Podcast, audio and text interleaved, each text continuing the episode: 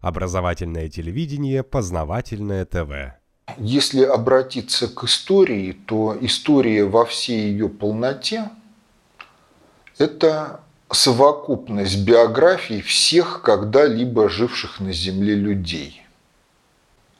И понятно, что в таком качестве история недоступна для восприятия никому из нас, по крайней мере, при том уровне развития культуры психической деятельности, которая воспроизводится в преемственности поколений. А все остальное, что нам предлагает историческая наука, это выборки из этого вот полного свода биографий людей, которые когда-либо жили. И, соответственно, возникает вопрос о том, когда такого рода выборку из биографий мы можем считать научно состоятельной, а в каких случаях это просто какие-то писания на околоисторические темы, ну, которые могут быть интересны в аспектах каких-то фактологических особенностей или завлекательности сюжета, но тем не менее все-таки их нельзя считать научно состоятельными описаниями событий исторического прошлого. При этом, в отличие от всех других наук, история характеризуется тем, что она изучает то, чего в настоящий момент нет, то, что в настоящее время не существует. Потому что если говорить о биологии, о физике, то если у кого-то есть сомнения, допустим, по поводу эксперимента Майкельсона на тему эфирного ветра, то ничто не мешает его воспроизвести в современных условиях на основе современной технической базы, либо подтвердить правомерность того, что было сделано в 20 веке, либо сказать, что тогда вот чего-то было сделано, но в интерпретации ошиблись, поскольку не было учтено то-то, то-то, то-то, то-то. А вот с историей дело получается такое, что если кто-то описал события многовековой давности и счел за благо упомянуть не все значимые факты для той эпохи, а избирательно представить только какие-то факты, чтобы облагородить либо себя любимого, либо заказчика версии истории, то мы оказываемся в условиях, когда весьма затруднительно опровергнуть факт фальсификации.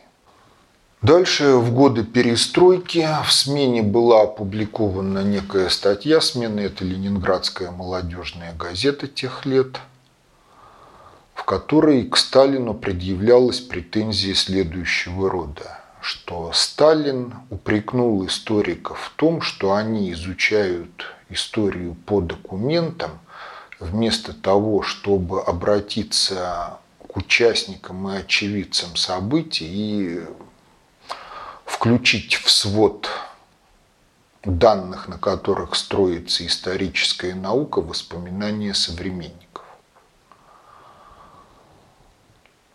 Ну, вот автор статьи выражал крайнее недовольство таким мракобесным подходом Сталина к вопросу игнорирования исторических документов.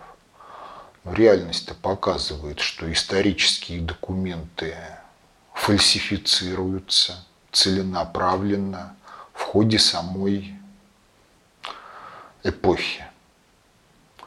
Кроме того, в исторических документах выражается понимание событий их авторами, которые далеко не всегда соответствуют объективной картине мира и течения исторического процесса. В силу этих обстоятельств какие-то факты не попадают в документы, а какие-то факты, в ряде случаев не имевшие места, становятся достоянием истории, возводятся в ранг реальных фактов, потому что они каким-то образом попали в документы.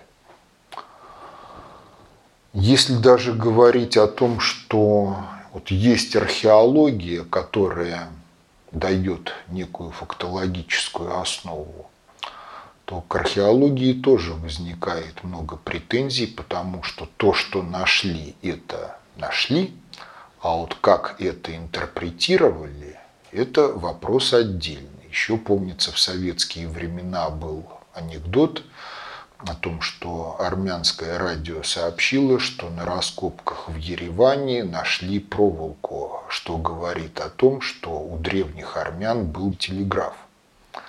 На что грузинское радио ответило, что на раскопках в Тбилиси проволоки не нашли. Это свидетельствует о том, что у древних грузинов был уже беспроволочный телеграф. Поэтому вопрос об интерпретации фактов это очень сложный вопрос. Причем, если говорить о самой исторической науке, то существуют различные школы. Каждая школа характеризуется, в общем-то, определенными пристрастиями. Если возникают сведения о каких-то фактах или о каких-то находках, которые не лезут в концепцию свершившейся истории, предлагаемую той или иной исторической школой, то самый простой способ для исторической школы придать оппонентов обструкции, обвинить их в том, что они лжеученые, и факты либо фальсифицированы, либо неправильно интерпретированы. Ну а если скандал поднимать по каким-либо причинам не хочется, то проще всего факты не придавать огласке. Поэтому реальность такова, что мы живем в условиях исторического мифа, который нам достался от прошлого и который, в общем-то, мы воспринимаем как реальную историю, описанную в тех или иных документах или в произведениях историков, которые имели доступ к архивам, имели доступ к археологии и дальше вот получили то, что получили. Но тем не менее, для того, чтобы развалить любую концепцию, хоть в истории, хоть в другой прикладной науке, достаточно какого-то одного факта, который не лезет в эту концепцию. И наша реальность такова, что накопилось множество фактов, которые не лезет в ту концепцию истории, которую мы знаем со школьных времен. Вкратце ее можно изложить таким образом, что вот была биосфера, в ней человека не было, потом какой-то обезьяноподобный предок стал человеком, началось развитие человеческой культуры, где-то пять тысяч лет тому назад появились первые цивилизации, потом появилась письменность, и с момента появления письменности нам все более-менее достоверно известно от древности до наших дней. Кто-то из геологов посмотрел на сфинкс и сказал, что сфинкс и его основания повреждены водной эрозией. Для того, чтобы были такие повреждения, сфинкс должен был поливаться дождями на протяжении многих веков. Я да. просто уточню, вы говорите про большого сфинкса, который да, про большого сфинкса, пирамид. который находится рядом с пирамидой Хеопса. Если говорить о жизни нашей цивилизации, то на протяжении большей части памятной истории сфинкс был засыпан песком по самые уши. И кроме того, Египет находится в одном из наиболее сухих мест планеты, где есть проблемы с тем, как объяснить факт повреждения сфинкса и его основания водной эрозии. Кроме того, некоторые источники указывают на то, что обелиски на площадях египетских городов, они по совместительству использовались и как солнечные часы. То есть на площадях была некая разметка, соответствующая времени. И вот шкалы этих часов таковы сейчас, что продолжительность дневных, утренних и вечерних часов, она разная.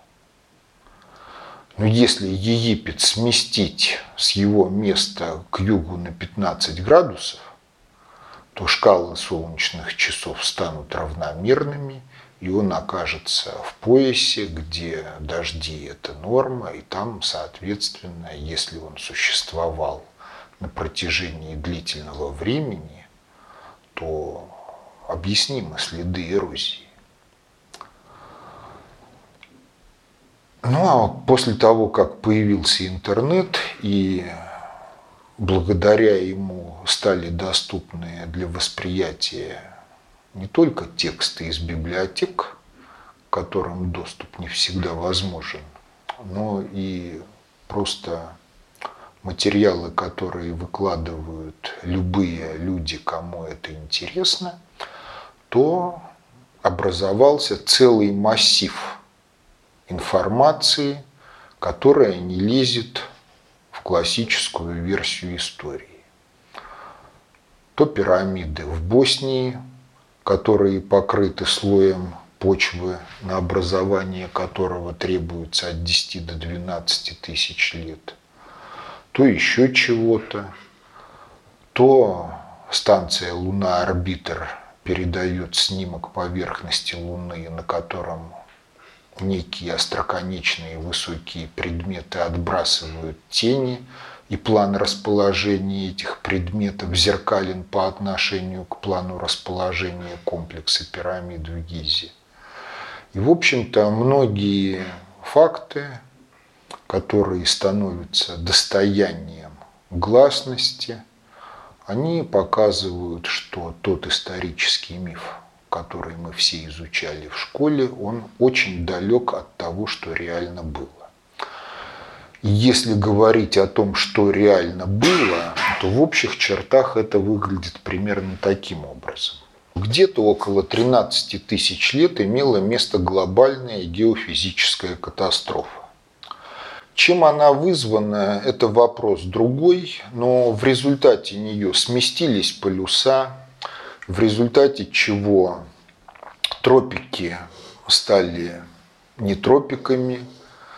В Якутии у нас образовалась вечная мерзлота с мамонтами, которые были убиты и заморожены в течение нескольких часов, максимум десятков часов. И, в общем-то, вот следы той глобальной катастрофы, они расположены по всему миру.